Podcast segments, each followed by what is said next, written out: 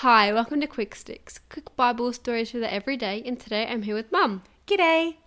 We've been hearing about a girl named Mary. An angel told Mary she was going to have a special baby named Jesus, who would be the Son of God. As it came closer to the time for Jesus to be born, Mary's tummy became bigger and bigger. About that time, the ruler of the land, Emperor Augustus, made a rule that everyone had to go back to their hometown so they could all be counted. This was called a census. Mary and Joseph had to travel to Bethlehem, the town Joseph's family had come from. They travelled together, and when they got to Bethlehem, it was time for Mary to have her baby.